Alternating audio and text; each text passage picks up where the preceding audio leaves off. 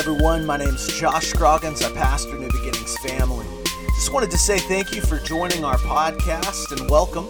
We hope the following message will be encouraging, will inspire you to grow deeper in your relationship with Jesus Christ. If you'd like to know more about us or would like to support our ministry financially, you can visit our website at www.nbfamily.net. And as always, for all you do to support us, thank you. God bless you and enjoy the message.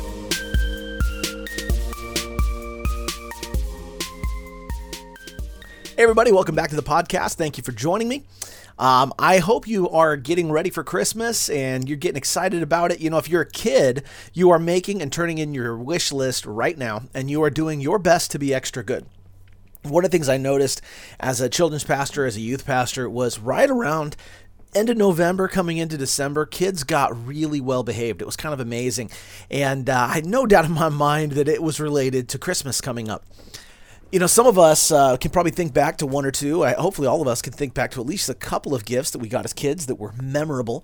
Uh, in fact, some of them, uh, some people, like my wife, got a Christmas gift they will never forget, like an engagement ring. Or in, in our case, it was the promise of one. Our capitalism culture has produced a lot of good in this world, but it's also produced some bad as well. And one of the side effects uh, of a capitalism culture is an increase in materialism.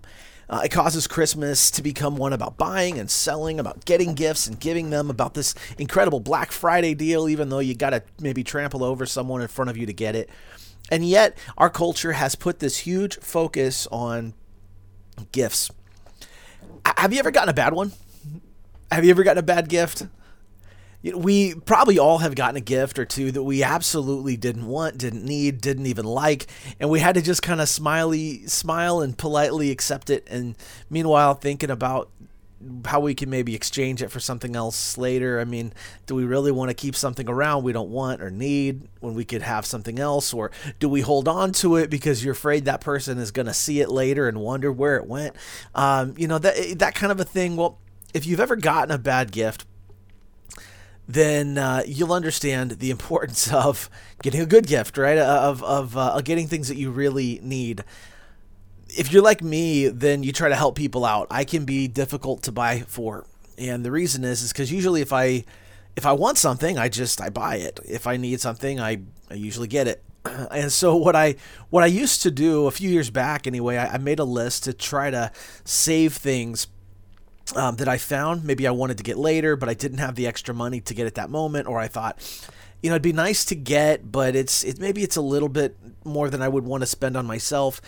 And so I kind of made a list. and that way if I if I got some extra money, maybe it was birthday came up or somebody, you know, passed appreciation or somebody just wanted to, to give me a, a gift or, you know, tax refunds or whatever. Uh, I had some extra money then I'd go back to this list and I'd see what was on sale, maybe try to find some stuff. It gave me some ideas. Um, well, now I actually share that list with others who want to know what do you get for Christmas? Uh, what do you want for Christmas? What so I just I have this list. I had made it for myself, but I started just sharing it and at least kind of give people some maybe some ideas. Uh, and maybe you don't do that, maybe you do, but I'll, I'll say it this way: gifts are fun to get. Cash gift cards they're always great. But Christmas is about something so much more than that. This time of year, we celebrate the ultimate gift that was ever given. And so, in this series that we're going to start, it's going to run through Christmas, and we're calling it The Gifts You Really Need. For the next four episodes, we're dealing with this, this concept, and we're going to be looking at Christmas. Each of these gifts are ones that are connected to the ultimate gift of Christmas, and that is Jesus. These gifts are hope, peace, love, and joy. And in this episode, we are talking about hope. Romans 8, 24 to 25, it says, For in hope we have been saved, but hope that is seen is not hope. For who hopes for what he already sees? But if we hope for what we do not see, through perseverance we wait eagerly for it. You know, the dictionary defines hope as the feeling that what is wanted can be had or that events will turn out for the best. In, in other words, hope can only exist at a time where what is wanted is not yet had, or when events have not yet turned out for the best. This last Thursday morning around 3 a.m., God woke me up and began speaking to me about our church, uh, speaking to me about our, our family, about my life, about my son, and, and, and just a lot of lot of stuff. But he also spoke a simple sentence to me that is the big thought for this message. And I quickly typed it in my phone so I wouldn't forget it. Here's what it is Hope is most readily experienced when it is most desperately needed. I want to say that again because I want to make sure you get it. Hope is most readily experienced when it is most desperately needed. In this series, I'm going to contrast what it is that we find in this world with the gifts that Christmas offers us, particularly those that the Christ in Christmas offers us. We're going to explore four gifts that God offers us and the areas of need that those gifts were meant to address. Today, in this episode, we deal with hope. The areas of need that it was meant to address are regret and surrender. Now, regret is over focusing on the past, and surrender is the belief that your present is guaranteed to be your future and giving up. Hope is about shifting your focus to the future and what can be possible. In other words, hope is about taking your focus off of your past, off of your present, and moving it into what the future can be. So let's uh, dive into these two areas of need and how the event of Christmas offers hope to meet those needs in those two areas. Let me ask you this question. When you think about hope, when you think about that word, what image comes to mind? To me, it's a light at the end of a long, dark tunnel. It's the image of someone who has been in the dark a long time, seeing that there's a light at the end and that the darkness they are in will not last forever. This is the image actually used by the prophet Isaiah. Isaiah 9, 1 to 7, it says, Nevertheless, that time of darkness and despair will not go on forever. The land of Zebulun and Naphtali will be humbled, and there will be a time in the future when Galilee of the Gentiles, which lies along the road that runs between the Jordan and the sea, will be filled with glory. The people who walk in darkness will see a great light. For those who live in a land of deep darkness, a light will shine.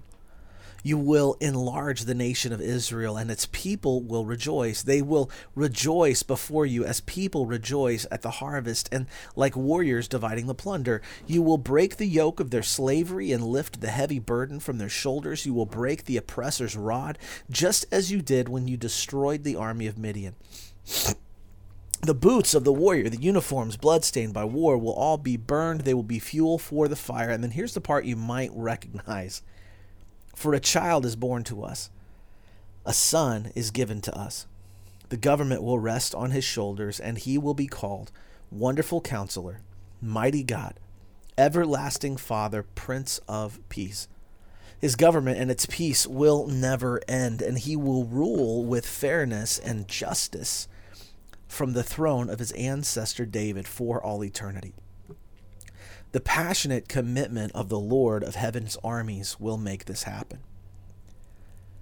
This, uh, this book was written about 700 years before Jesus was ever born. The people had turned away from God, and Isaiah had just pronounced that they were going to face judgment as a result. But he also offered them hope. There was coming a time where darkness would be replaced by light. They were going to be punished. They were going to deal with judgment as a result of them abandoning God and turning away from Him. Their nation was going to go through a period of darkness, but He didn't leave them with that message. He let them know that there is a time coming where the darkness will end and it will be replaced by light. There was coming a Messiah who would make things right and deliver them for good. This was the hope of Christmas being spoken of 700 years before it ever happened. This hope was to address two areas of need. First, the people were going to be punished. They had turned away from God. That means that there would be a time where they were looking back at their past mistakes with regret. Second, there would be a period of darkness.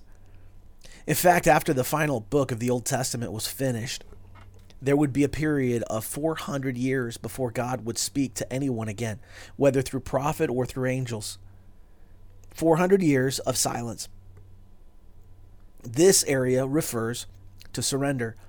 It was a period of time where people would be tempted to believe that God was done speaking to them again forever and to look uh, or to give up looking forward to hearing his voice ever again.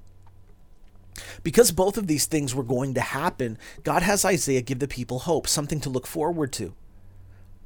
He says there is a time coming where this will end. I don't want you to get stuck in the present into thinking that just because it has been silent for a while, just because you're regretting what you did in the past that, that led to this punishment, this judgment, just because you are in a present where there is silence, I don't want you to get stuck in it and to believe this is the way it will always be. And so I'm telling you now that there is a time coming where the silence will end, where the darkness will be replaced by light. A Messiah is coming. And so let's talk about these two areas. Okay, the first one is regret. Now, I, I want to give you kind of a, a Pastor Josh definition of this. Um, this is particularly going to be just kind of when I say regret in the context of this message, of this episode, here's what I mean regret is about looking towards the past and doing one of two things, or both. It's looking towards the past and number one, trying to live there, or number two, bringing it into your present. It's either trying to go back and live there or trying to bring it into your present. This is an attitude that's pushed really hard in our culture right now when someone tries to make you feel guilty about something that your ancestors did years and years and years ago before you were born, before your parents were born, before your grandparents were born, it's something that your uh, people just did all, all, way back when, and they want to make you feel super guilty about it.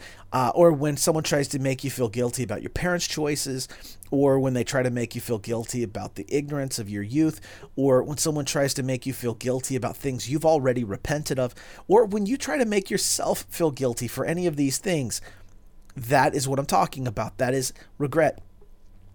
Right now, our culture is all about this, right? I mean, tearing down statues, trying to rewrite history books, even rewriting works of fiction, including Dr. Seuss. And no, I'm not kidding about that. Where does this desire come from? To try to change the past, to try to live in the past or bring it into the present and change it, to try to rewrite history. Where does this desire come from? It comes from a place of deep pain, regret over the past. And I think it's safe to say that each of us has things in our lives that we would look back on in our past with regret. That we would look and say, we, we wish we could have done things better. We wish we could have said things better. We wish we could have made better choices or that we could have, uh, you know, not, not done this or, you know, there's, there's things in our past that can can be regretted. And and as a culture we do that. As as individuals we do that. Regret causes a person to hyperfixate on the past. And particularly what we hyperfixate on are the things that cause pain. And when you hyperfixate on these things you have a desire to change them even though we know logically we can't. It's in the past. It's already happened. There's nothing we can do about it. But we don't want to feel helpless we don't want to feel like we're helpless. And so, even though we are helpless to change the past, we want to feel like we have some control. And so, we try to change things in the present as if it can change the past. We, we try to change the past by doing things in the present. And yes, we know it's foolishness. So, why do we do it? Well, because a person who's consumed with regret of the past will do anything to convince themselves that by removing the reminders of the past that they can escape it. That's a lie. In fact, it's the opposite that's true. The past is not changeable. And when we try to remove reminders of it, we forget about history. And when we do that, we'll repeat it. There's, there's a very famous quote and it has proven true again and again, is those who do not learn from the past are destined to repeat it. The best thing we can do is to leave reminders there so that we don't make the same mistakes again it, this is true socially. I mean, we definitely are seeing that in our country right now, trying to just erase the past completely, any reminders of it, to try to change things and rewrite. And because the past has painful things in it that we want to not remember, because they're painful. That is true socially, but it's also true personally. People do this on an individual basis too. When a person hyperfixates on their past, they can find themselves consumed with regret. Regret over choices they made, regret over choices they didn't make, regret over how they spent their time, regret about um, about sin in general. When a person hyperfixates on their past, it can cause them to believe that doing something in the present can somehow change their past. They distance themselves from talking about painful subjects. They bury painful memories. They edit their life so that they don't remember what happened, but the wounds remain and they fester, and eventually they cause massive amounts of pain later. People try to just bury these things. They don't deal with them. And then what happens is, is they fester and they get worse and worse and worse and they cause traumatic pain later in life. And I've had this happen to me. I have been there where I haven't dealt with things and then it just exploded. And what happens oftentimes is when it just comes out, because it will eventually come out, it's the people closest to you that are caught in the backlash. And we end up hurting the people that we love the most. We end up saying things that we don't mean because we are so we are so full of something that we haven't dealt with and it just comes out all over them and they become unfortunately the one that just this this massive amount of pain is just unleashed on. Whether or not it's even about them. If a person instead of hyperfixating on their past would hyperfixate on Jesus then Jesus would give that person the gift of hope See, hope moves our focus from our past to our future and towards what is possible. Look, we're, we're not to forget our past, but we're not to live there either.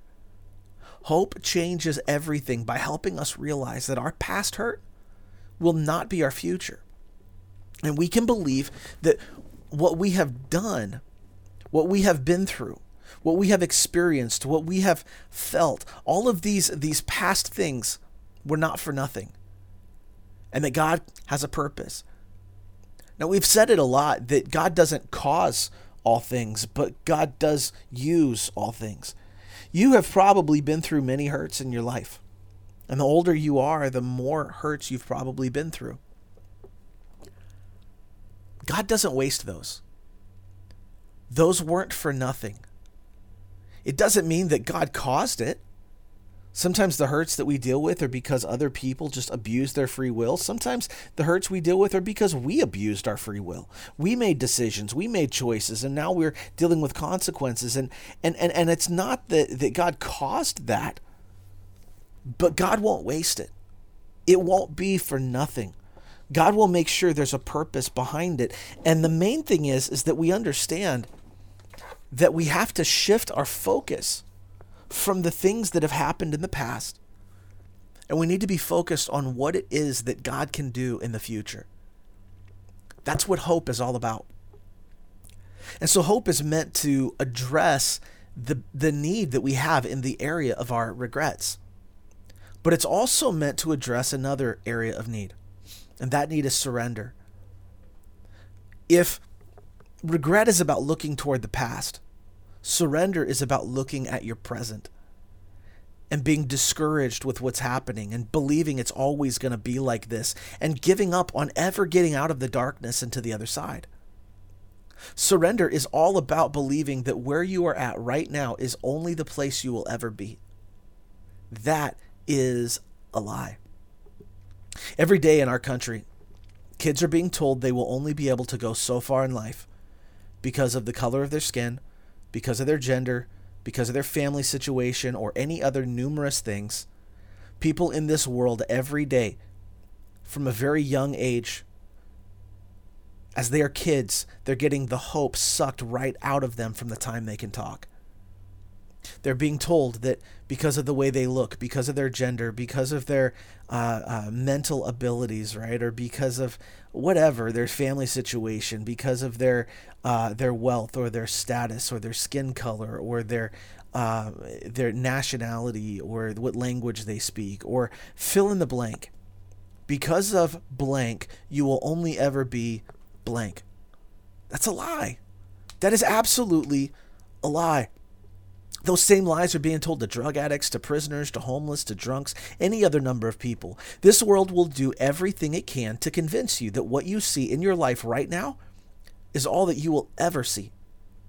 The devil is a liar, and this is one of his most potent lies. He will do anything and everything he can to keep you in the dark so that you cannot see the light. It's a lie of the devil to believe that the situation you are in right now will always be the situation you are in. That is a lie. The gift of hope helps us to understand that the situation we are in right now can and will change. The devil is a liar. He will do everything he can to keep you in the dark. 2 Corinthians 4 4 it says, In those in whose case the God of this world, that's the devil, has blinded the minds of the unbelieving so they will not see the light of the gospel of the glory of Christ, who is the image of God. The devil's lies are the darkness. Hope points us beyond the darkness to the light that is ahead of us. But you can only see the light ahead of you when you're not looking behind you and you're not looking down at your feet where you're standing right now. You have to look up and look forward. Hope points us to the light ahead of us, to the time when this season, this one here that we are in right now, this season will end. And to the time that we will get to experience the goodness of God. Have you been stuck in your past? Have you been so beaten down by your current circumstances that you feel like giving up? Do you feel like believing the lie that things will just always be like this? They can never get better? I would point you to Christ as the source of your hope.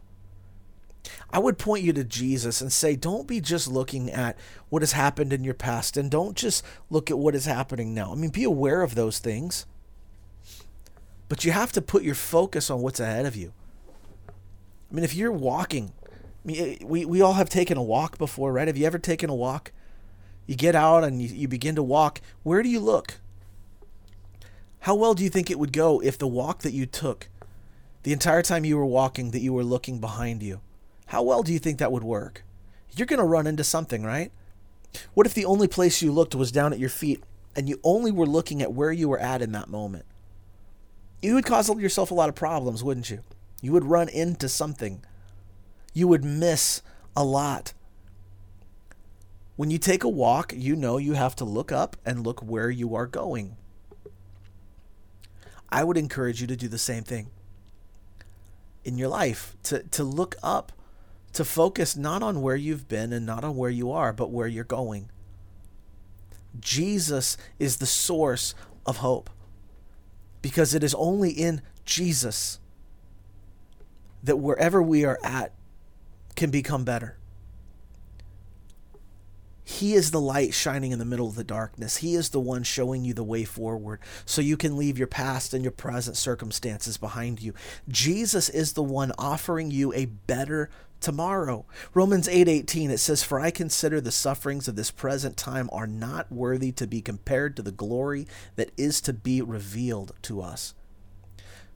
Whatever it is that you're dealing with right now, there is something better coming. The best is yet to come. The hope of Christmas is that tomorrow is going to be better is that the next season is going to be better. The hope of Christmas is that Jesus Christ came to set you free and to be free from regret and free from surrender and despair is to place your hope in Him and to trust that where He is leading you is going to be better than where you're at now. And He's trustworthy.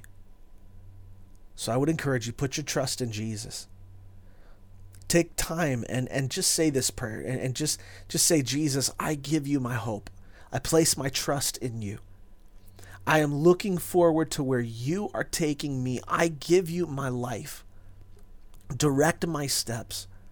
I trust you to take me into a new season.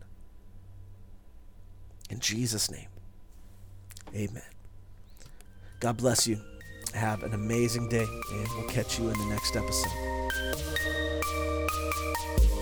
Hey guys, thank you so much for joining us at New Beginnings family. We appreciate you listening and hope that the message was encouraging, inspiring, challenging, that ultimately it brings you closer to Jesus Christ.